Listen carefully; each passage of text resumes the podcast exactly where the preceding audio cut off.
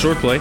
Alex, a 13th century Renaissance work of art depicting the mocking of Christ was discovered in a French woman's kitchen and sold at auction for $27 million. wow. Do you have any Renaissance art just hanging around your house? No, but uh, I do have some refrigerator art I'd be willing to part with for a nominal fee. Oh, dude. You sell your kids' refrigerator art? Well, in all fairness, some of it's mine. And let's face it, Nick, mission support is not going to raise itself. Okay. this is Swordplay. We are your hosts. I'm Nick Perez, preaching minister for the Davis Park Church of Christ in Modesto, California. I'm Alex Flood, an evangelist for the Lake Phalen Church of Christ in St. Paul, Minnesota. On this episode of Swordplay, Habakkuk chapter 2. That's right. And let that be a reminder to the audience. Go back and listen to our notes on Habakkuk chapter 1 and read the book of Habakkuk. Come back and we will dig into the text. And so we see right off the bat, verse 1. That's right. Yes. Um, we have a statement here eh, that I will take my stand, Habakkuk talking, I will take my stand at my watchpost, station myself on the tower, and look out to see what he will say to me and what I will answer concerning my complaint. So, Alex, what does Habakkuk expect to see as he watches and waits for Yahweh's response? Well, I think the short answer is he expects to receive a vision. And so he keeps watch to see. These are visual languages. He wants to see what the Lord will say. So that's visual and auditory. This is just a similar answer to last week's answer from chapter 1, where I noted that true prophets are allowed to see the throne room of Yahweh. When they see a word from the Lord, they see the living word. And their prophetic experience was not just that of hearing what Yahweh says, but also seeing someone who is saying it to him. Any thoughts, Nick? Yeah, no, that's that's right on. A vision, uh, an oracle. It's uh, verse one of chapter one, as we talked about. A burden, a word from God. He has complained, and now he is awaiting his answer. That's right. Um, let's talk just for a moment about the structure of chapter two before we get too far. Alex, uh, what what's the structure of chapter two look like? Yeah, chapter 2, verse 1 is really the end of Habakkuk's thought from chapter 1, verse 17. So this is what I call a bad chapter break. It should really start on verse 2. Chapter 2, verse 2 through the rest of the chapter, that's God speaking. And uh, from my perspective, the first few verses, verses 2 through uh, the first half of 5, we'll call it 5a, I think that's the preface, that's the warning about the enemy who is coming, and uh, 5b, I'll say, through the rest of the chapter is about the actual enemy, his coming, and his eventual downfall. What are your thoughts, Nick? Well, you know, you, you make a good point about verse 1. Probably should belong in chapter 1. You know, if you don't have a Bible uh, that, without the chapter and verse markers, uh, oh, constant listener, you need to get one, all right? Right. Uh, the NIV has, it's called the Books of the Bible. Uh, the ESV, I just purchased one earlier this week. Uh, they have a Reader's Bible. Uh, the chapter and verse divisions, those are deleted, and it's supposed to help with reading uh, without the obtrusive interruption into an author's thought with these bad chapter breaks, Alex, as you talked about. Right. Um, I believe there's a function in Logos that will allow you to do that. I just don't know what it is because I'm not Morris Proctor or whatever that guy's name is who does the workshops. But not I sure think it's in there. Is either, yeah. Uh, so let's talk verse 2. Uh, Yahweh says, Write the vision, make it plain on tablets, so he may run who reads it. Uh, Alex, um, what would have been this tablet that Habakkuk wrote on? Yeah, that's a good question because the most common biblical use of the term tablets refers back to the two stone tablets of the Mosaic covenant. And just like those original tablets, we are missing Habakkuk's tablets as well. We have no original, what we call autographs, for any book of the Bible. We just have really good copies of the books of the Bible. What makes them good are how early they are, the distance between the original and the copy, how complete they are uh, when we compare one to another, and if we have multiple copies that we can compare with one another. So, all of our copies of the Bible, they're early, they're complete, they're m- multiple for comparison. We have multiple languages to compare them in. We have good copies, but no originals. so tablets. All right. Well, God gives a similar command to Isaiah in Isaiah chapter 30, verse 8, where you see the recording of judgment against Israel put on tablets to serve uh, the purpose of a future witness. And again, that's a throwback to the Mosaic tablets, which were said to serve as a witness of the covenant. And that's why it was kept in the uh, Ark of the Covenant. The Ark was just the box that they kept it in with the lid and in the Holy of Holies. The theological message, I think, behind Habakkuk's writing on tablets may have been to just recall that whole Mosaic covenant, that the agreement Yahweh had with Israel was now broken. And that would require new stone tablets, tablets of judgment now. And that judgment would be according to the agreement of cursings within the first stone tablets.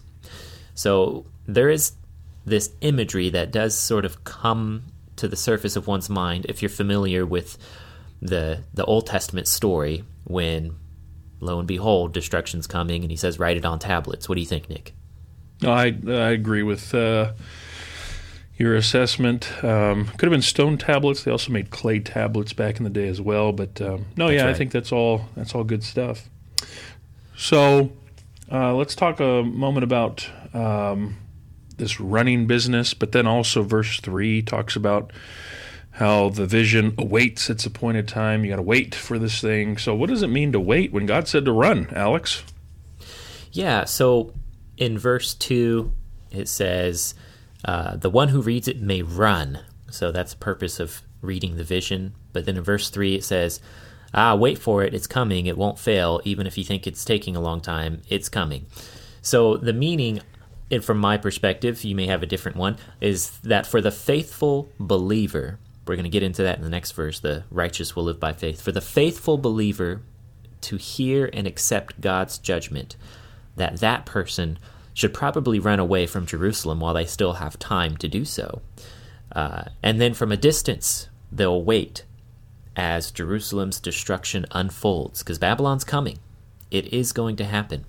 So don't get impatient and think, oh, you know, it's been a few years since we left. Uh, maybe that Habakkuk guy was crazy. Like, let's let's just go back. Like, Babylon's not coming. The temple's there. Destruction maybe isn't coming after all. I think the purpose of the vision is to say, no, you wait for it. It's coming, and stay away. What are your thoughts, Nick? Yeah, it, it may be.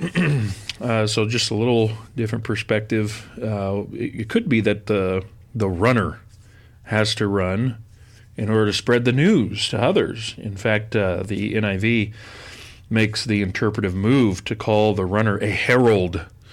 Uh, the end is yet future for when Habakkuk receives this vision. So the vision awaits its appointed time. There is a specific uh, time that Yahweh has for the destruction that is coming for Babylon. So Habakkuk writes the vision on tablets, it's read, and then the reader speeds it along, as it were, to anyone who would listen. Babylon's toast. P.S. It will surely come, no doubt about it. Though it seems it's been delayed, just wait, it's coming. So a little different take, but uh, right. I think either one is is and, uh, appropriate. And the distinction there being um, the coming judgment, from my view, is the destruction of Jerusalem and later Babylon and you're honing in and saying this is maybe just Babylon here and Babylon's destruction. Am I making the right distinction between what you are saying versus what I'm saying? Yep, that's good stuff. All right.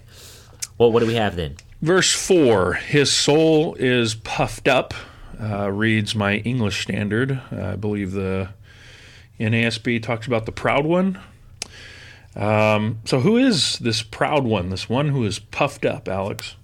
Yeah, well, this goes um, in the same breath as you know the the famous "the righteous will live by faith" uh, quote. And so, behold, as for the proud one, his soul is not right within him, but the righteous will live by faith. Um, so, from my perspective, I think the proud one is referring to the Israelite who refuses to take heed to the vision and run away from the coming destruction. Um, in the Septuagint, the Greek version of the Old Testament, the proud one is not mentioned in verse 4, but it's replaced with the one who draws back. And so the one who draws back, well, who's drawing back and where are they drawing back to? We'll get into that a little bit more in the next verse. Um, but that's quoted by, you know, the Hebrew writer. And so there's information there to be drawn from. What are your thoughts on the proud one, Nick? And again, just uh, tracking with my train of thought from the previous answer, uh, this is the Babylonians, the Babylonians whom Yahweh will punish. And they've already been pictured as proud, as arrogant. Earlier in the book, 1 verse 10 talks about how they scoff at kings, they laugh at rulers, all um, very, the kind of language that denotes pride and arrogance and stuff like that. Sure. So um, they're also described as arrogant due to their wealth uh, later on in 2 verse 5, which we'll, we'll dig right. into and talk about. Right. Uh, uh, in fact, the the Dead Sea Scrolls of uh, the, the commentary on Habakkuk talks of the, the translation um, fits the context for greed and all that, and they, they have that in there as well. But um, uh, yeah, my take is Babylonians here. All right. So the rest of verse 4. Yes. And as you talked about, that very well known uh, verse, the, the end of this verse, the righteous shall live by his faith, is what my English standard says. Um, so, what did Yahweh mean here for the righteous to live by faith, Alex? Well, my thinking for at least a Habakkuk's context, what it would have immediately meant to the audience is uh, tracking on my view is that it meant the faithful would run away from the coming destruction of Jerusalem. You wouldn't stick around thinking that everything's going to be okay, Yahweh's going to save you.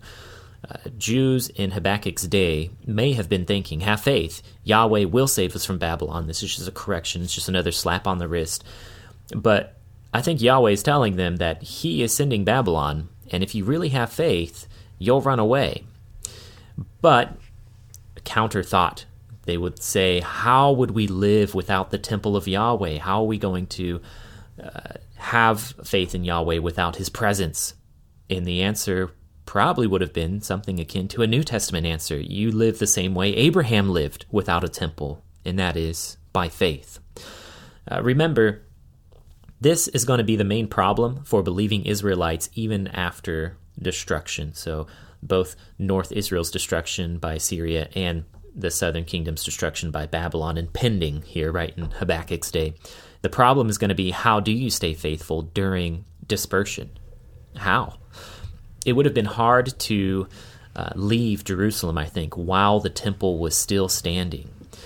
Uh, I mean, why would you leave if you still have the presence of Yahweh? That that's what the temple meant. But Yahweh himself says through Habakkuk, "Leave now before it's too late." And it is pretty interesting that the Jews would have been faced with the exact same scenario in the first century with the Romans in 67 to 70 AD. And in that scenario, when Jerusalem became uh, besieged by Rome and was finally destroyed in AD 70, Christians were not in the city of Jerusalem. They had fled, they ran, and they took shelter in the mountains of Pella. Now, the Septuagint, here's what I was referring to in the previous question. The proud one isn't there. It says, He who draws back. So the Septuagint says, He if he draws back, my life does not find pleasure in it. But the righteous one will live by my faith. Now, the writer of Hebrews, uh, chapter 10, verse 39, took that phrase, the shrinking or drawing back, to mean I think, shrinking back to destruction. And that would correspond to staying in Jerusalem while the enemy comes to destroy it. And so the Hebrew writer applies that verse to Jewish Christians, saying that they should not shrink back. If the proud one who shrinks back is referring to Babylon, uh, in my mind, I don't know how Babylon shrinking back leads to Babylon's destruction. It makes more sense to me that this was meant for Jews who should not shrink back to Jerusalem's destruction, and then gets applied in the book of Hebrews to Jewish Christians in the same way. Uh, by the way, also, this means that the writer of Hebrews is clearly going off of the Septuagint or something closer to the Septuagint than the Masoretic text.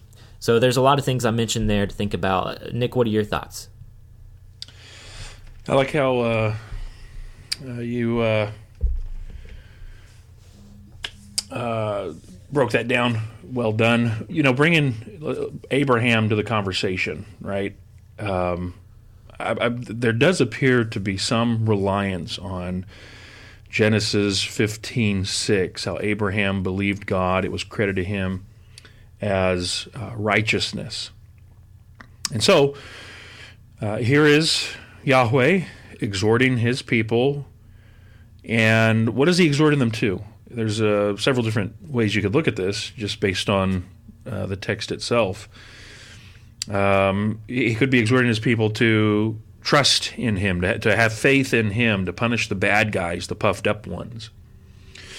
Uh, he could be exhorting them to remember his faithfulness, uh, even as they endure captivity, and they will uh, in the future. It could be exhorting them to uh, uh, rely on God's, or to, or to remind them of God's faithfulness in fulfilling His promise of salvation.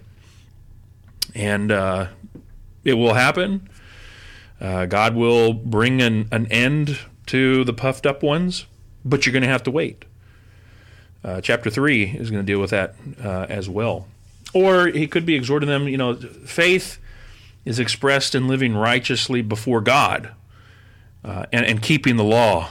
And that's that's how the uh, folks at Qumran with the Dead Sea Scrolls and all that's how they interpreted it. Um, it could be a combination of these things, both faith and obedient observance of the law, and the faithfulness of Yahweh through redemptive history. Uh, all that could be in view here. Bottom line is waiting is hard, right? We don't like to wait, and when Habakkuk is written, we're close. We're closer to 100 years from when Babylon will fall. All right, it's still a long ways off uh, from uh, when that will happen. Will the Israelite trust God, trust Yahweh, even though the fig trees don't blossom and there's no fruit on the vine? That's what Habakkuk will say later in chapter 3. Well, a righteous Israelite is one who lives recognizing the faithfulness of Yahweh. And that just as he said, it will surely come. It will not delay. Uh, and so that's my take on um, Habakkuk 2 4, the righteous shall live by faith in the context of their day. Sure, yeah. And so the distinction again being um, you're hitting on the faithfulness of waiting for Yahweh to rescue them from Babylon, avenge them, Babylon to fall, right? Which you're saying is about 100 years from Habakkuk's day. So if that happens in 536, or is it, is that right? 536, uh, you're thinking Habakkuk was written around 636? I forget from the first podcast we talked about when Habakkuk was written. Yeah, I, I argued yeah. for the middle date, which right, would have right. been 640 to 6 something. I can't remember now, 612. Sure. I argued for the the late date, and so right. in my view, Jerusalem was uh, I don't know less than twenty years out from being destroyed, and uh, and so that would put uh, Babylon about eighty or ninety years out from being destroyed. So, uh, yeah, very subtle distinctions being made there, but just a little bit take on how would people have read that in Habakkuk's day, but also, how is that read back into the church and even into our day? Because this is a pretty well uh, quoted idea and verse throughout the New Testament. We see it in Romans, we see it in Galatians, we see it in Hebrews. So, Nick, talk to us about how you see Habakkuk uh, verse 4 here in chapter 2 used in the New Testament. Yeah, so let's let's just walk through those texts. we'll start in Romans 1 verse 17 uh, for in it the righteous, so he's talking about the gospel, not ashamed of the gospel, it's the power of God for salvation for everyone, the Jew first, also the Greek. Verse 17, for in it the righteousness of God is revealed from faith for faith, as it is written, the righteous shall live by faith.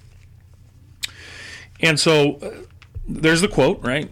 One reading of Romans uh, through the inter- interpretive lens of uh, 117 would be that Paul is quoting Habakkuk in order to communicate to the Christians at Rome that life with God has always been by faith. Uh, this is a pretty typical way of reading uh, the book of Romans. This appears to be kind of the thesis statement of Paul in Romans. And so what he does is he his argument it goes back to Abraham in chapter 4 and then Christ is presented as the faithful Israelite in chapters 9, 10 and 11. Therefore, 12 verse 1, how are we to live as those who have been declared righteous, justified by his blood, 5 verse 9 says. Well, that's what chapters 12 through 15 are about, righteous living uh, before God by faith. Uh, so that's one way of reading uh, and understanding the quotation of Habakkuk in Romans. There's another reading uh, that would take by faith to mean kind of what it meant in Habakkuk's day, by faithfulness, and that is faithfulness in God's promise. This reading, again, it would echo very strongly the Habakkuk text um, in the Hebrew. The righteous shall live by his, that is God's, faithfulness. And so, Romans 1, chapters 1 through 11, that records the faithfulness of God despite humanity's inability to pursue God. Chapters 1 through 3. Indeed, even God's wrath being revealed in, uh, in the world, that is God's righteousness as well. Uh, God's faithfulness through Abraham, chapter 4. God's faithfulness from Adam to Christ, chapter 5. And especially the faithfulness of God through Israel despite the rebellion, chapters 9 through 11. And then again, chapter 12, verse 1 begins, Therefore, and in light of God's faithfulness, Christians, those who are slaves of righteousness, chapter 6, Christians ought to live in this manner, which is chapters 12 through 15. Um, admittedly, this is a more difficult reading uh, to, to make work, but I think it can. Uh, there's a couple different ways of viewing how Habakkuk 2 4 is being utilized in uh, Romans chapter 1. What do you think, Alex?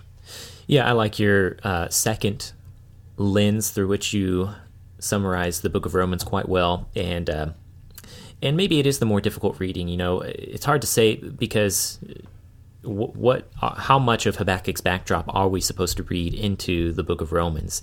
Um, I kind of think it reads into quite a bit of the backdrop you know, it's interesting to go back and read even just those first few chapters, Romans 1 through 2, with the backdrop of Habakkuk in mind. I mean, Paul, he clearly spells out in the first two chapters that uh, destruction comes for both the Jew and the Gentile. Whoever practices unrighteousness, destruction, destruction comes for them. Uh, just like those who live by faith will be rewarded, first the Jew and also the Gentile, so too punishment will be issued to those who practice the same kinds of evil first the Jew and also the Gentile. And when you look at Habakkuk, who is going to be destroyed in Habakkuk's writing? First Jerusalem, then Babylon. First the Jew, then the Gentile. And so, I, uh, yeah, I, I've never seen that before, but even as you were describing more about that second lens of reading everything according to God's faithfulness, where he, He's faithful to reward the righteous, He's faithful to punish the wicked. I think that is definitely within the backdrop of Paul's writings uh, to the Romans. Now, Paul writes another letter, though, and he mentions the same verse, and he kind of uses it in a different context. Galatians chapter 3, verse 11. Why don't you talk to us about that, Nick? Yeah. Uh, so Galatians 3.11 says, Now it is evident that one that no one is justified before God by the law, for the righteous shall live by faith. There it is again, Habakkuk 2. Here, this quotation from Habakkuk is couched in the midst of several quotations from the Hebrew Bible, specifically from the Torah. Um, Deuteronomy 27 26, Leviticus 18 5, Deuteronomy 21 23. Those are all quoted right there around the Habakkuk 2 passage. So, Paul's argument here is, is tightly wound around the thesis that the blessing of Abraham rests upon the faithful. Uh, he talks about that in 3 verse 9. Uh, those who are of faith are blessed along with Abraham, the man of faith. Uh, also, here's the other side of the coin that uh, that Paul is arguing here: reliance upon performance to keep the law results in disaster, and that's three verse ten. All who rely on the works of the law are under a curse, and then he quotes uh, from Deuteronomy there, and then here comes the Habakkuk quote. In support of the first half of that thesis, the blessing of Abraham for those with faith in Christ. And then it's immediately followed by a quotation from Leviticus 18:5 to support the second half of the thesis that relying on works of law brings death. That's verse 12 of Galatians 3. The law is not of faith, rather the one who does them shall live by them. Substantial discussion has been had concerning the phrase there in 3 verse 12, the law is not of faith, as though Paul were anti law, when just verses later he affirms the goodness of the law, 3 verse 21 of Galatians, as well as Romans 3:31. He uh, talks about the goodness of the law there. But suffice to say here, again, Paul is quoting Habakkuk to talk about the blessing of Abraham for those with faith in Christ. It's uh, it's always been about faith. So yeah, I think that's a good summary of Galatians 3:11. But it doesn't stop there, Nick. There's another quotation which we uh, alluded to in the last question. Hebrews chapter 10, verses 37 to 38. This, there's a quote here. What do you think about that? Well, it's interesting. Um, 37 of Hebrews 10 says, For yet a little while, and the coming one will come and will not delay, but my righteous one shall live by faith, and if he shrinks back, my soul has no pleasure in him. This is the only New Testament quotation of Habakkuk 2, which quotes all of the Septuagint. Um, it's interesting, all the other quotes drop the my, um, the mu in, in Greek there. Um, but the writer of Hebrews here, he doesn't do that. He quotes the whole thing, including that my there, my faith. Um, it's just uh, the way it's translated here, my righteous one.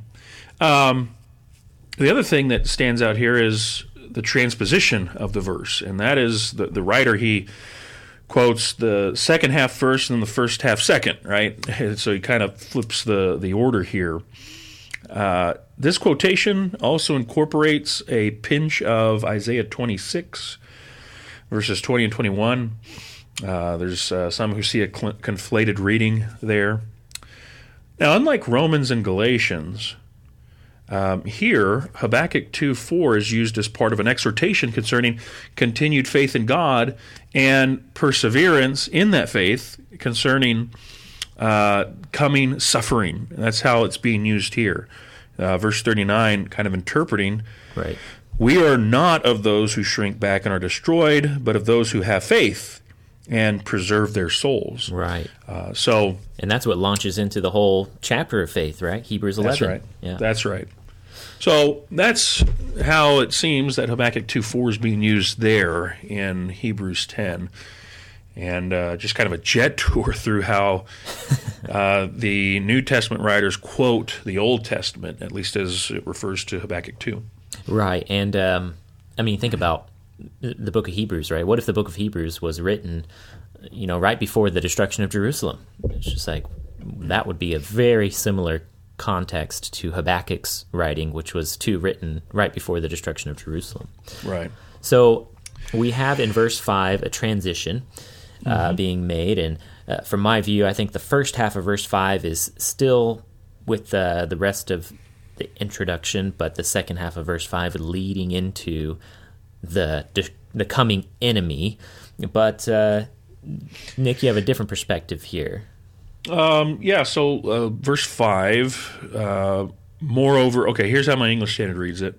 And I, I think we're going to end up at the same place with the first line of this. But moreover, wine is a traitor, an arrogant man who is never at rest. A haughty man, I think, is what the New American Standard says. So uh, let's talk for a minute about who this haughty man is that's mentioned here in verse 5, Alex.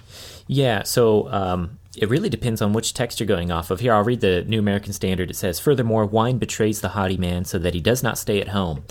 And so if, if that's the, the Masoretic text reading, going off of that, the haughty one would be the coming enemy, who, like a drunk madman, just refuses to go home and sleep it off until he's actually consumed all of the nations. Uh, that's an acceptable translation. If you go off the Septuagint, though, there's no mention of wine or the idea of going home. The Septuagint just says the scorner will achieve nothing, and that's it. So the scorner or the haughty man in this verse would probably be not the coming enemy, but referring back to uh, my view on verses 2, 3, and 4, that it's the guy whose soul is proud, who shrinks back, who should have run away.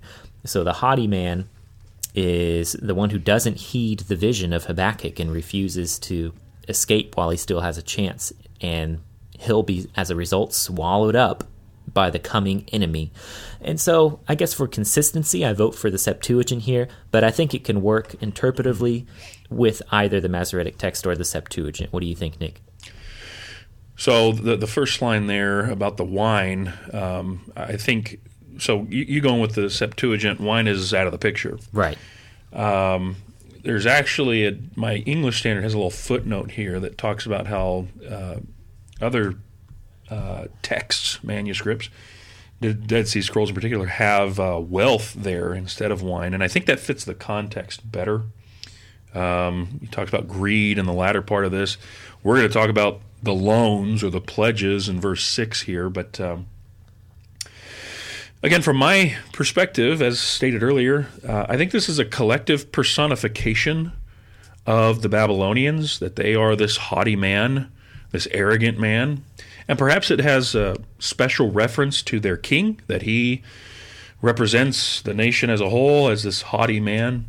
And so they, or he, are, or is, pictured here as desiring unjust things, in particular, greed and um, so, wealth and all that.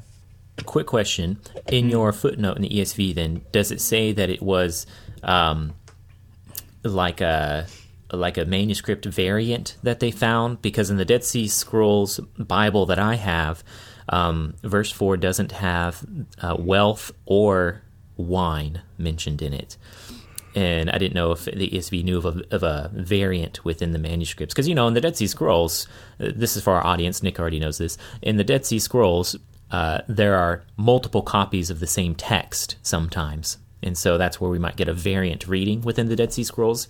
Um, any thoughts quick there, Nick? It doesn't specify. In fact, it says here's the whole footnote Masoretic text, um, semicolon. So that's they're referring to the wine there. Dead Sea Scroll, wealth. Interesting. So, interesting. I, I, don't know. I don't know what they're referring to. There, I don't know which yeah, manuscript they're using. I, am sure there must be one. There has to be. Uh, I don't think they'd make it up. So uh, it's just not in the one I have. verse. The rest of verse five. Let's talk about go. Sheol and death. Alex. Um, they're kind of talked about as though they're well, they're personified, right? They're people. Um, why are Sheol and death talked about like people? Yeah. So uh, I'm going to go out on a limb here and say that there may be more than anthropomorphic language going on here. Uh, so, first, I'd like to talk about death, and this is a very short summary. I've written much more about this in uh, other papers, especially my paper on the Four Horsemen of Revelation. Publish it. Publish it. you can email me, and I'll send it to you if you want it. so, let's talk about death, which here in the Hebrew is the word maveth or mot. And it just so happens that mot which is translated as the word death here, that's also the proper name of a Canaanite deity that everybody knew about in the ancient Near East. Uh, he was one of the underworld deities, you know, one of the gods of, of Sheol. And in Greek mythology, um, he has a name as well. It's Thanatos. If you translate Mot into Greek, it translates as to Thanatos. Thanatos is the name of an underworld deity in Greek mythology. In fact, uh, you remember the well, you weren't there, but uh, if you remember in the book of Acts, there's the Temple of Artemis in Ephesus. Well, some of that is still remains today, but most of it's in ruins. But one of the pillars that's in ruins has a carving of Thanatos on it. And he looks like a human with angel wings. It's crazy. hmm. So the angel of death actually looks like a, a handsome guy. Um, so that's death, right? So there was the idea that this wasn't just the idea of dying, but this could also refer to an actual deity. Uh, but let's look at Sheol now. Sheol was the Hebrew term for the realm of disembodied spirits. It's located under the earth. And it's equivalent to the Greek idea of Hades. So in Greek mythology, Hades is the name of not just that realm of disembodied spirits, but Hades is also the name of one of the gods. And he's he's one of the premier underworld rulers. There were multiple rulers of the underworld. Apollo was a ruler of the underworld, um, other rulers of the underworld, Thanatos, Hades. Now, there's no equivalent to that in the ancient Near East. We don't have a god named Sheol. But it is interesting that when we see the idea of death and Sheol personified, they're always together like these two guys who show up like a soldier and his footmen. so Sheol and Mot, or death, and the uh, they're frequently mentioned together in the Old Testament. And coincidentally, their Greek counterparts, Hades and Thanatos, or death, those are two characters mentioned in Revelation 6 at the calling of the fourth horseman. And so, why are Sheol and death talked about like people? I think it's probably because there was the idea that they were actual entities in the heavenly realms, not just the concept of dying and going to the realm of disembodied spirits.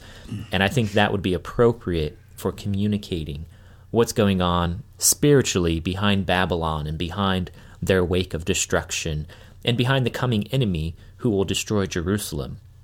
And so uh, I don't know, almost like people who uh, what's what's the the Spanish uh, muerte? What's that cult of the dead or something? Oh, like? Dia de la Muerto. Yeah. Dia de los Muertos. Yes, that.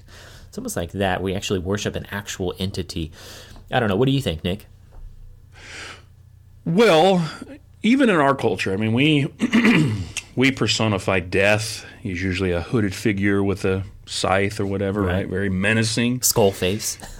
Yeah, and so I think they did the same thing, uh, often personifying death and Sheol. Here, uh, they're part of a well, That's a simile here, right? Um, his greed is as wide as Sheol, like death. He never has enough. Right. Talking about that ha- haughty man, that arrogant man, and so it's a. I think it's a, a powerful figure. Babylon is like death or Sheol, never has enough. Uh, greed characterizes this nation. They gobble up greedily all the people of the nations that they conquer. That's interesting. Um, and including, that'll include in the near future, um, the, the near future of Habakkuk's day, Judah. Um, and uh, I mean, that's that's perhaps the worst thing about this whole thing is Babylon. What they're doing is they are dehumanizing the people that they conquer, and they merely collect them. He uh, collects as his own people, uh, as his own all peoples. It's what the end of verse five says right. Just like so many figurines, right? Just very dehumanizing. So, Well, and just to, to point out the distinction there, uh, what I'm saying is that uh, when it starts talking about he who is like uh, Sheol and death, um, I find that as a new like idea. Like if I were going to paragraph it, that's where I'd start the next paragraph. And so, but you find it as connected to that same haughty man from verse five. So there's Yeah. there's the first distinction, which is fine. And then the second distinction is you take this to be it's definitely it is a simile. He is like death, like Sheol. Um, the second distinction though is uh, well, I guess I don't know about you for sure, but I take the the gods of the ancient Near East, uh, they of the Greco-Roman world, these these other divine beings, I take their existence as real, and I don't take their story as real. I think who they are is uh, really just fallen angels uh, that masquerade and and fill this uh, role, this, these characters, to in order to control people, to manipulate them, to get worship from them. But uh, the actual existence of real spiritual beings and their interaction with humans through idolatry, I take that to be real, and so that's kind of what leads me to believe that, yeah, Mot is a real character. Uh, in Greek, he's Thanatos, and that these are these are people that uh, beings that humans actually interact with through ritual idolatry and other uh, forbidden means of communication. And so that might be another distinction being made here between what I'm saying and, and perhaps what you're saying. Is that true, Nick? I accept that there are malevolent spiritual beings. Just as there are good spiritual beings, there are bad guys, right? Um, uh, let's just say the verdict is still out in regards to Sheol and death. Sure, sure. uh, being specifically because uh, for one, Sheol um, that was a place the the realm Right. of disembodied spirits. Death, Right. the state your body enters, it's the separation Right. of your spirit from your body, physical and spirit, and all that. So, Right. but anyway, Sure. verdict's So, still out for me. It, sure, no problem, and I'm sure it is for a lot of people. Uh, it's hard to, to wrap our minds around that. You you kind of grow up, or eh, at least you know when you start studying the Bible, you kind of just assume that all of these um, other gods or deities and myths they're they're not real. They're they're fake. People's imaginations they made them up, and so it is it is a strange way of thinking to turn that around and be like, well, what if they were? What if they were real and what they were saying was just a bunch of lies? And these are actually, you know, the, the evil guys in the in the heavenly realms that the Bible talks about. Certainly, another perspective to think about. Well, Nick, uh, you can finish up any thoughts you might have on that. But if anything else, uh, verses six Press and forward. Yeah, press forward. yeah, okay. Verses six and seven it does have some interesting language going on here. It talks about Babylon becoming rich from loans. Uh, the question is, uh, is that true? Did they? Who did they borrow from? I mean, who and who would collect? You know, the interest or the repayment from Babylon. What's going on here?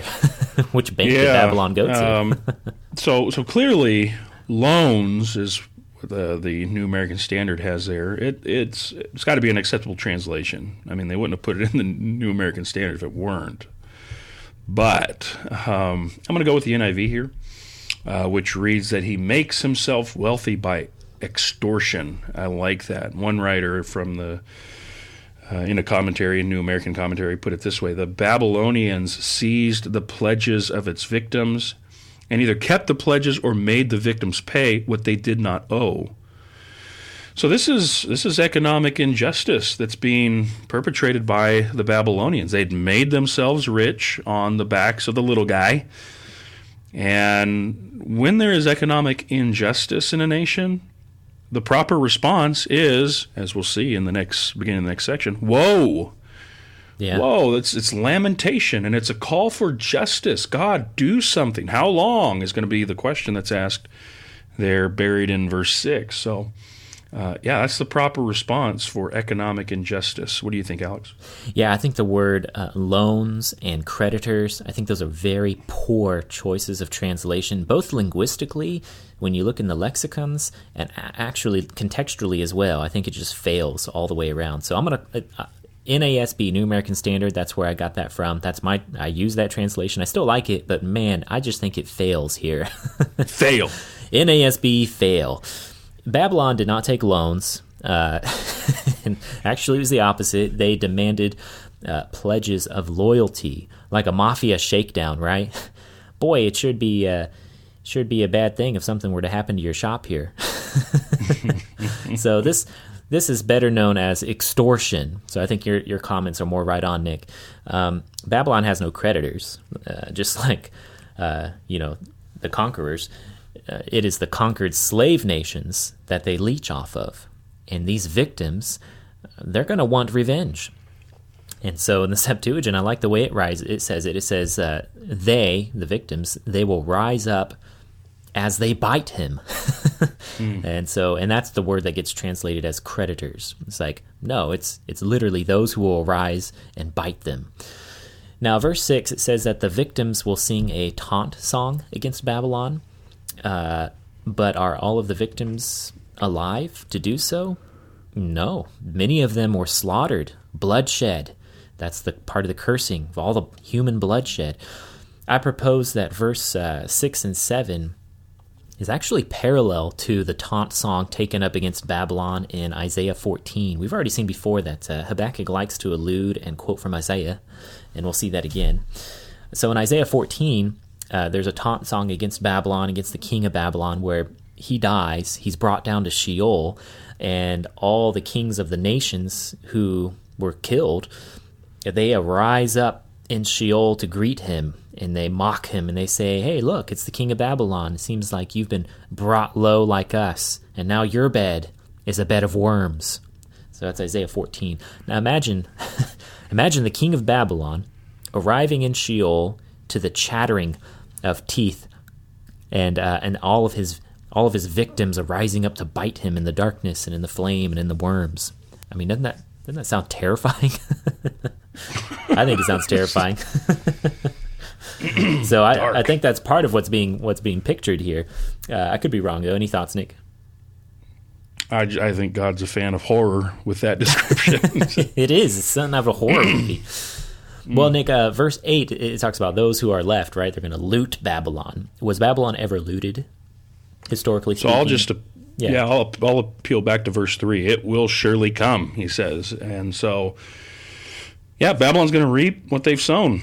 It's uh, uh, stylized language. The deeper we get into this, especially the violence and all that, the uh, violence begets violence, violence met with violence. So, uh, stylized, uh, pretty stock, we'll call it destruction language, but it anticipates the overthrow of the Babylonian Empire, their injustice, um, and uh, the, the proud empire that they have built. It's going to come undone and it will disappear forever. And you say? Yeah, I think um, seeing as how the Medo Persian Empire did just walk right in and take over then uh, yeah, they were they were looted in that sense. I can agree with that. Uh, and uh, you know, they walked in and said, "Babylon, you're now a Persian colony." and so that's pretty much what happened. Babylon fell without much of a battle, and in one night, believe it or not. And you can read about that in the book of Daniel for that account. So, uh, yeah, what Babylon had built and gained, it just became the possession of another, the possession of another people who had awaited back in the shadows in order to rise up and to take over. So in verse 8 and 17, though, Nick, mm-hmm. it mentions uh, the destruction that came upon nations, and then it says to the land and to the town, or some translations say the city, or violence was done. Uh, what land and town where violence was done do you think God is referring to in these two verses, 8 and 17? Verse 8 just says many nations. And I mean, it seems like the whole world is in view, that B- Babylon, they took over the known world at the time. All the nations that Babylon had conquered during their oppressive imperialistic campaign. Verse 17 specifies here that it's Lebanon. Uh, Lebanon is a location of Babylonian bloodshed. Uh, in fact, we get a, a, glimpse of the environmental injustice that was perpetrated by Babylon with Lebanon, uh, the destruction of beasts that terrified them. Lebanon, known for its cedars, I'm sure Babylon took full advantage of uh, the logging industry there. Sure. Uh, to the the detriment of the uh, people of Lebanon. So uh, so what's left? Well, that's that's the thing, right? It's it's exactly what it says in the NIV. The people who are left, so a remnant of the peoples, they will lead the charge in Babylonian judgment. So, uh, my take on it, you say? So I think the nations are definitely a part of the equation. Uh, they were captured like fish in a net in chapter right. one. So verse eight and seventeen though mentions the town or the city and I think that might be a more specific reference to Jerusalem. I mean, just taking into account who Habakkuk's audience is. Um, and the land being perhaps a more general reference to Israel. Now, part of the land of Israel as a whole uh, was Lebanon. It was part of the northern uh, section of Israel. And it got me thinking, you know, Nebuchadnezzar, he didn't really conquer North Israel. That was done by Assyria, and then Babylon conquers Assyria. And so how does Lebanon fit into that equation? But it seems that uh, even the northern kingdom's destruction will come to bear upon Babylon's judgment, uh, the judgment against Babylon, that is. And seeing as how both uh, Israelite kingdoms, north and south, were ultimately undone because of idolatry. Yes, Assyria took out the north. Yes, Babylon took out the south. But really, it was it was Israel's own idolatry that undid them. There may be some ambiguity going on here with judgment against not just the uh, empire, but against the heavenly powers behind the empire, the rulers and authorities in the heavenly realms of those wicked nations. Because it was those influences that led Israel astray, the gods of the nations, going after the gods of the other nations. And that same allusion is actually made back in Isaiah 14 which I mentioned uh, briefly before concerning the taunt song taken up against Babylon. Uh, what was uh, being judged there? Well, the king of Babylon, certainly, but I think there's also a good case that there's a double meaning.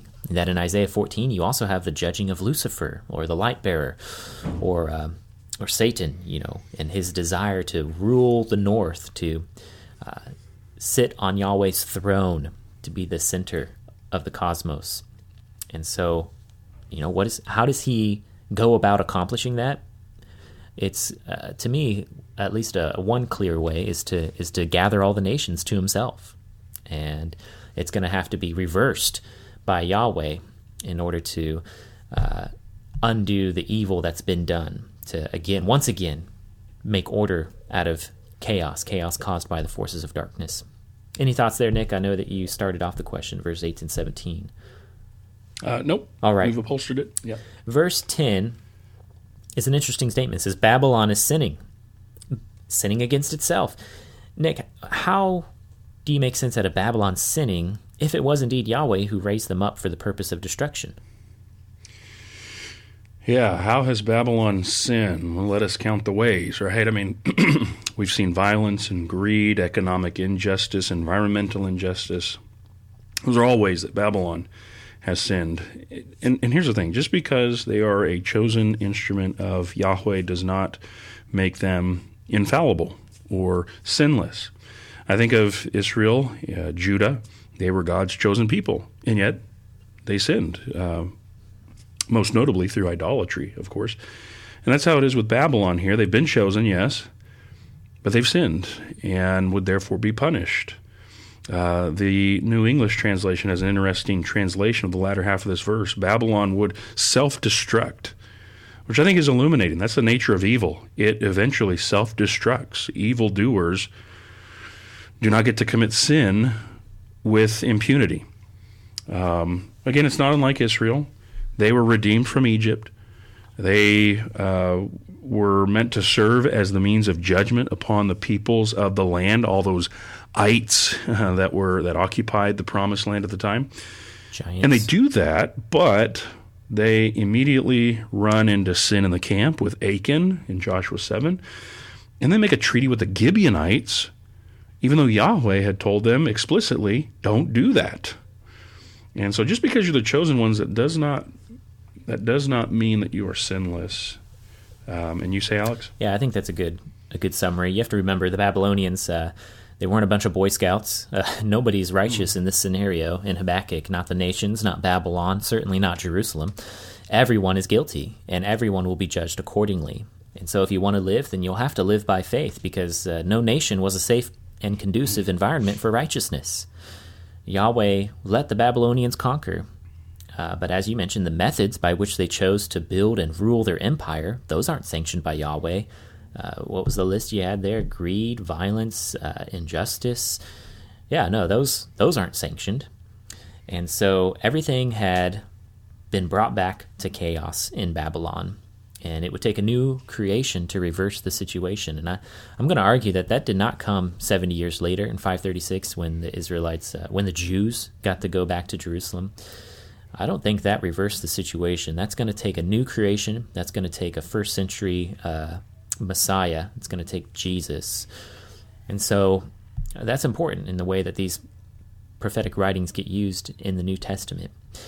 And uh, I like I like what you said about um, they were they were sanctioned to be the instrument of Yahweh's uh, justice of His judgment, just like the government in Romans thirteen is sanctioned to be the instrument of uh, judgment against evildoers.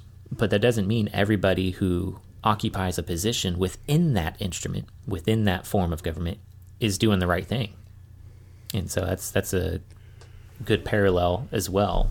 Uh, just like the church, the church is the instrument that's been authorized, sanctioned by Yahweh to spread the gospel, but it doesn't mean that people aren't going to be in that institution who are always going to do the right thing. In fact, there are going to be many wolves sneaking in in sheep's clothing, causing lots of destruction.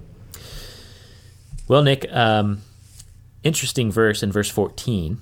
It mm-hmm. says that uh, the earth will be filled with the knowledge of the glory of Yahweh as the waters cover the seas. So let me let me explore this for a second, Nick. How do you think the earth will be filled with glory? First thing I want to point out is Habakkuk reads his Bible. All right, this is a verbatim quote from Isaiah 11:9, and so, oh diligent listener, read your Bible. All right. Um, second thing is with so how, how will the earth be filled with the glory? Well, with the coming destruction and the end of Babylon, Yahweh will be glorified. Knowledge here is more than just information; it's uh, experiential knowledge. The world will come to experience the glory of God when He brings Babylon to an end. It's similar to the mid the, that midsection in Ezekiel where the downfall of various nations will mean that they will know I am Yahweh. Ezekiel chapters 25 through 29 highlights that. So I think it's the end of, of Babylon. Uh, what do you think? So I'm going to diverge here. Uh, I don't think the world came to a knowledge of Yahweh when Medo Persia usurped the Babylonians' empire. I don't think that happened, even by a long shot, really. Uh, this verse seems to be messianic, and the parallel from Isaiah 11:9 that you mentioned that kind of tips us off to that idea because the next verse, Isaiah 11:10, says that the root of Jesse will rule the nations, and the nations will be will put their hope in him. And so Isaiah sort of gives you the the extra bit that you need for how does Yahweh's glory fill the earth? He says, well, it'll be through the root of Jesse when he rules the nations, and they're going to put their hope in him. Now, Paul takes that verse in Romans 15 12, and he, he points that towards Jesus. And so that's sort of a gimme for the New Testament Christian. But again, I think this also contributes to the ambiguity found in Habakkuk. Uh, the idea that um, a heavenly judgment must also take place against Babylon, not just an earthly judgment. And the judgment of those heavenly powers of darkness uh, will not happen until, uh, from my view, until the cross. Because that's when, you know, Colossians says Jesus disarmed the rulers and authorities. And I think that's why he launches his kingdom campaign to take back all the nations through the Great Commission, to make disciples, uh, that's why he prefaces it in Matthew 28, uh, 26, uh, 18 through 20, where he says, All authority has been given to me in heaven and on earth. So he took that back from the rulers and authorities so that he can take back the nations. And so, uh, will the earth be filled with glory of the knowledge of Yahweh through Babylon's destruction? I'm going to say yes, if you're talking about heavenly Babylon in the spiritual realms. Uh, but no, if you're talking about earthly Babylon, that just sort of morphed into Medo Persia. Any thoughts there, Nick? Uh, nope. Two good takes. All right. And verses 15 through 16, we have uh, some uh, R rated verses here going on. yeah.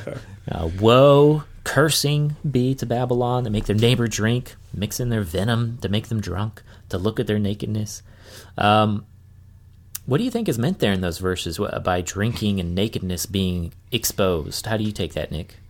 Yeah, parents, here's the NC 17 part of the Bible. right. Uh, you probably didn't cover in Bible class very much. Um, I mean, Babylon is pictured here as a voyeur. They are getting their neighbor uh, liquored up just so he could then violate her. Um, Babylon roofies the nations. That's that's yeah. that's essentially what he's saying here, and and yet it's a it's a turnaround. You will have your fill of shame instead of glory. Drink yourself. Show your uncircumcision. There's going to be the table's going to be turned on Babylon, and perhaps quite literally, Babylon. Their drinking parties they're recorded for us in Daniel five, and then of course that very night is when the the king there's the the um, relatively in hostile takeover. I don't know. Anyway, um, uh, with the, the the overtaking of the of the throne. So, you know, we've we've talked previously about the cup of wrath. That's that makes an appearance here um, in the middle of verse sixteen. The cup of the Lord's, uh, the cup in the Lord's right hand and in Yahweh's right hand, and the right hand symbolizing strength. But here it is again, the the cup of divine wrath, and Babylon is going to drink, get drunk, stagger around, and will be prime for destruction. Um, Alex, you think? So I. Uh I agree with that. I think there's something else going on here. Uh, I believe there's an allusion being made to the Garden of Eden. So, um, you know, I mentioned Isaiah 14, which we saw had a connection to verses 6 and 7. And in Isaiah 14, there's a there's a double reference there to the king of Babylon, but also to Satan or Lucifer. And uh, do you remember what happened when the serpent gave his, uh, I'm going to call it his venom of lies to Eve? Venom comes from snakes. Um, she and Adam ate from the tree of knowledge of good and evil, and they realized they were naked. And so Babylon resembles the serpent of old here in this verse, working to raise his own glory through the shaming of mankind, shaming of the people. And so instead, though, what will happen? Well, he will be cast down, just like he was cast down before. It is interesting in the in the Hebrew, the word for nakedness here is ma'or, and it is only used one time in the in the Old Testament, and here it is, Habakkuk two fifteen, and it's just defined as genitalia. It's a very graphic verse, right? And in the next verse, where it says Babylon's naked will be exposed, you know, this reversing.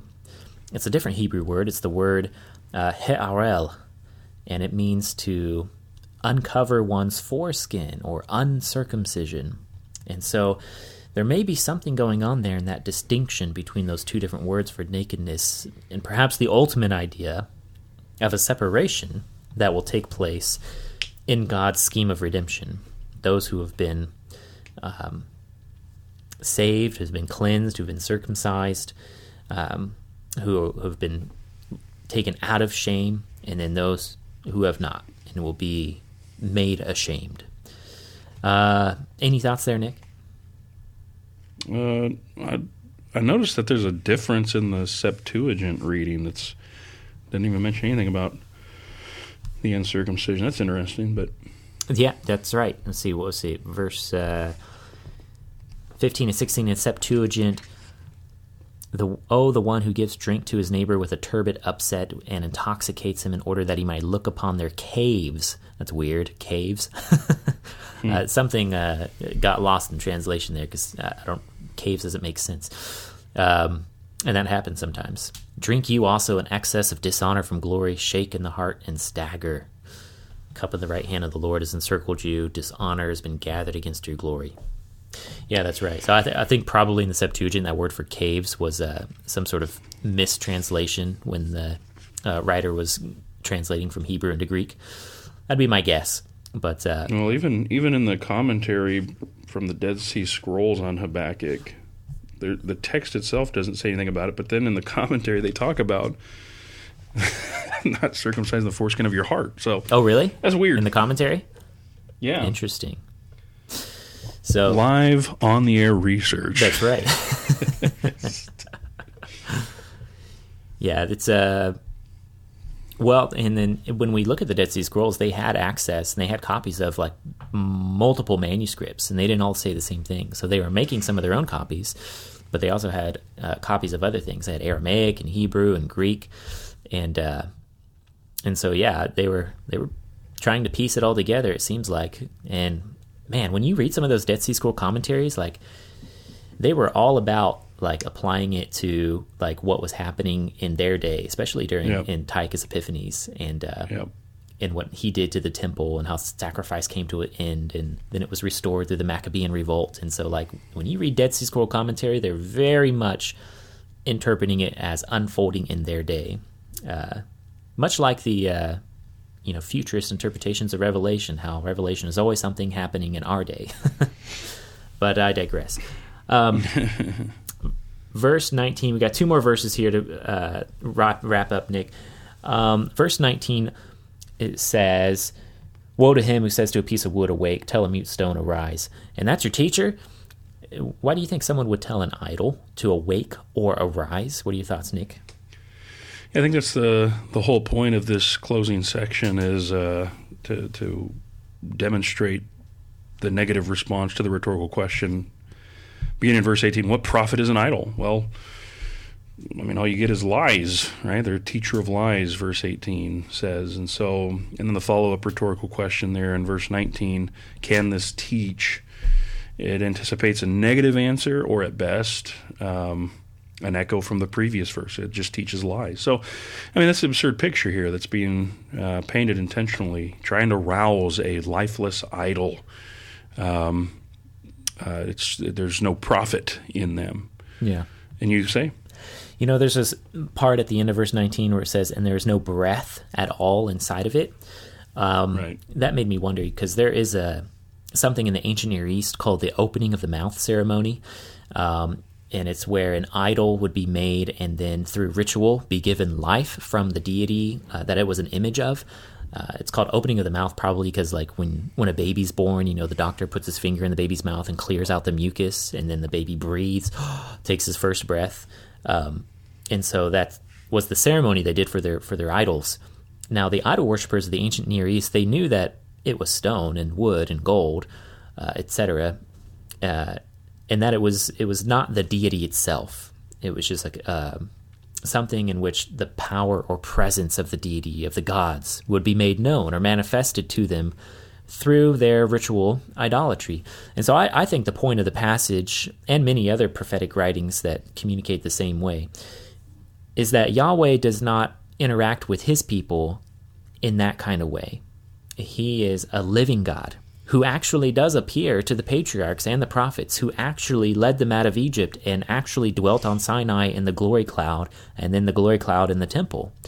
So the images of Yahweh, they're not stone, they're not wood, they're not gold, they're Adam and Eve. They're his people, it, they're us. And so uh, to look to uh, something else as a means to communicate with God or to image God is uh, it's foolish. It's lies, and that's what um, that's what happened. They exchanged the truth for a lie. Romans one, one and two. Back to Romans one and two again. So that's uh, just a little just a little bit of a backdrop. You know, people of the ancient Near East they uh, didn't know how to make cars and airplanes, but they weren't stupid. they, and they knew they knew that these were stone and wood, but there was something about the way in which they interacted with their gods that uh, made what they did um, real. And so, verse 20 then, contrast uh, Yahweh is in his temple, that's where he dwells. Now, Nick, how is Yahweh going to be in his holy temple if Jerusalem is going to be destroyed? Well, while the the physical temple was on earth and was destroyed, Yahweh says in Isaiah 66 1, Heaven is my throne, the earth is my footstool. So, though the earthly temple is burnt to the ground, and it would be just decades future from Habakkuk, Yahweh's still in his holy heavenly temple. And so that's how he's in his temple. He's in his holy heavenly temple. Uh, and you say? Yeah, I think that's right. Everything on the earthly temple was a shadow or a copy of the real and glorious counterpart in heaven. And that's important to remember. Whatever we saw in the earthly temple, uh, whatever it was, the utensils, uh, everything, there was an actual, real, corresponding element in heaven. The earthly temple was the shadow, the symbol, the copy, the miniature toy version. The real version has not been taken over by any god other than Yahweh. No, Marduk is, is not the winner in this battle. Babylon may win on earth, but Satan has not won in heaven. And I think that's part of the thrust here. The temple may be destroyed on earth, but the heavenly one remains under the reign and rule of Yahweh. And thus we pray, Your kingdom come on earth as it is in heaven. Final thoughts, Nick? You know, one question that I think Habakkuk addresses is what do you do when you don't know what to do, right? um, I mean, he, he's, I don't know what to do here. You know, Babylon's coming, they're going to destroy us. So, God, what, what do you want me to do? And one of the things that he does is he laments, he complains, he calls on God, he says, How can this be? He questions. And so we've talked about that, I think, in the previous episode. That that's that's okay to do. That's that's a God's a big God; He can handle that. And so um, Habakkuk, I think, is instructive in that way. Right. That uh, you can and should turn to God, to Yahweh, And um, even though it looks bleak, and even though you got to wait for vindication, um, God, it will surely happen. It will surely come. Right? That's that. That is what's impressed here. Um, so that, those are my concluding thoughts. Anything from you, Alex? Well, and just think how long they had to wait for the Messiah, right? Yep. Long time, and they had they had hints and clues and breadcrumb trails left here and there, but yeah, Messiah took a long time to show up from from the time of Isaiah, from the time of Habakkuk, hundreds of years, and even now today, you know, we talk about uh, having to wait for Jesus to to return. You know, what do we what do we do until then? And uh, I think it's important just to remember what you do know to do. Right there, there are lots of things where you don't know what to do, but there's still the things that you still know what to do. You know, you still know how to pray. You still know how to uh, explain the truth, what you believe is true. You still know the gospel. None of that changes. But the scenario you're thrown into, yeah, you just don't know what will happen. Uh, that those are the moments where the righteous live by faith, where you have to just hang on. You just have to hang in there. And lucky for us, we don't have to always do that by ourselves. Uh, if we're especially lucky, we'll be with a community of strong Christians. We'll be knit together with our church family, and they'll be there to stand with us and to help us in those moments where we don't know what to do, where they can just be there with us. And I think that's important as well. Hmm. I think that's going to bring us to the one minute sermons. All right, one minute sermons. Whose turn is it? Uh, you're going to go first. Again, this is just a, an exercise that Alex and I do because we're preachers. We love preachers. Sunday's coming. We want to give you a good head start on a couple good sermons. And the way it works, I've selected a song title. Alex has selected a song title. Neither one of us knows what the other has picked. And uh, we're going to have one minute, 60 seconds on the clock. And uh, we're going to come up off the top of our heads with a one minute sermon uh, text and at least a good start of one. So, all right. You go first. So I the song that I oh, okay you pick okay yeah go ahead yeah I I give it to you and so um, the artist is Sting and the song that I have selected is not Roxanne like the first one you gave me. this is actually his song "If I Ever Lose My Faith in You." Um, if I ever lose my faith in you, was it popular? I, I think at the time. So here's here's the the opening line. You ready? You can say, "I lost my faith in science and progress." You can say, "I lost my belief in the Holy Church." Right. So, and that's kind of how the song goes. But then he turns around and says, "If I ever lose my faith in you." One minute on the clock, Alex. Ready and go. If I ever lose my faith in you you know, there is a important verse in Second Peter where it says, or First Peter, First Peter, where it says that uh, we should stand firm, knowing that our suffering is uh, similar to that which is being experienced by our brothers all around the world, and that's uh, Second Peter five and verse 9 there it is 2 peter 5 9 but resist him firm in your faith knowing that the same experiences of suffering are being accomplished in your brethren who are in the world. I think it's one of the things we can fall uh, prey to in temptations think that our suffering is unique that no one understands no one will ever go through what i'm going through. And maybe on a very minute specific experience that could be true. But in the overall experience we're all suffering. We're all waiting for jesus to come back. We're all awaiting the hope and the glory of the resurrection. And so no matter what happens even if time you have to not give this is my timer up. Do not give up faith in the one true God in Jesus the Savior. That's it. Nice. All right. that was a fast minute. uh, okay, Nick, are you ready for yours? Ready as I'll ever be. Good news, Nick. This song is uh, number one on the worldwide uh, top charts and it has been for a little while now.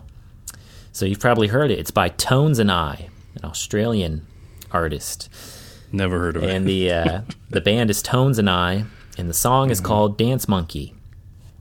Dance Monkey. So the the chorus goes, "Dance for me, dance for me, dance for me, oh oh." I never seen anybody do the things you do before. They say, "Move for me, move for me, move for me, eh eh." and when you're done, make you do it all again. Tones and I, Dance Monkey, uh, one minute sermon, and uh, go. I suppose. uh, yeah, Luke 15. It's got to be there for me. Um, the prodigal son, he goes away to the far country with uh, a third, because that's the way they split up the inheritance of his father's wealth, squanders it, ends up feeding pigs, chewing a pigsty. That's a terrible thing. Comes back though, comes to his senses, comes home, and his father welcomes him. They kill the fatted calf, throws robes, rope rings, shoes, all that stuff back on him. The older son is out in the field and he hears music and dancing. The father has become a dance monkey for his son who's come home. and uh, he's thrown this party for the sinner who's come home. How do we respond when sinners come back to the Father's house? And I think we ought to be dance monkeys for when when sinners come back home to the Father's house, lest we be like the older brother out in the field.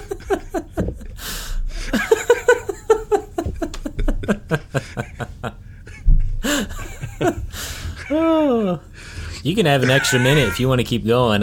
I'm cool with that. all right. See how many times I could fit dance monkey in there.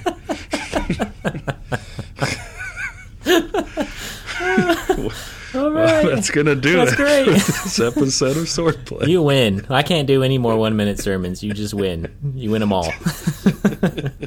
You're the winner. I bow. I bow to the king of preachers over here. oh, Okay. Thanks for tuning in. Yeah, we'll see you. see you next time on another episode of uh, Swordplay.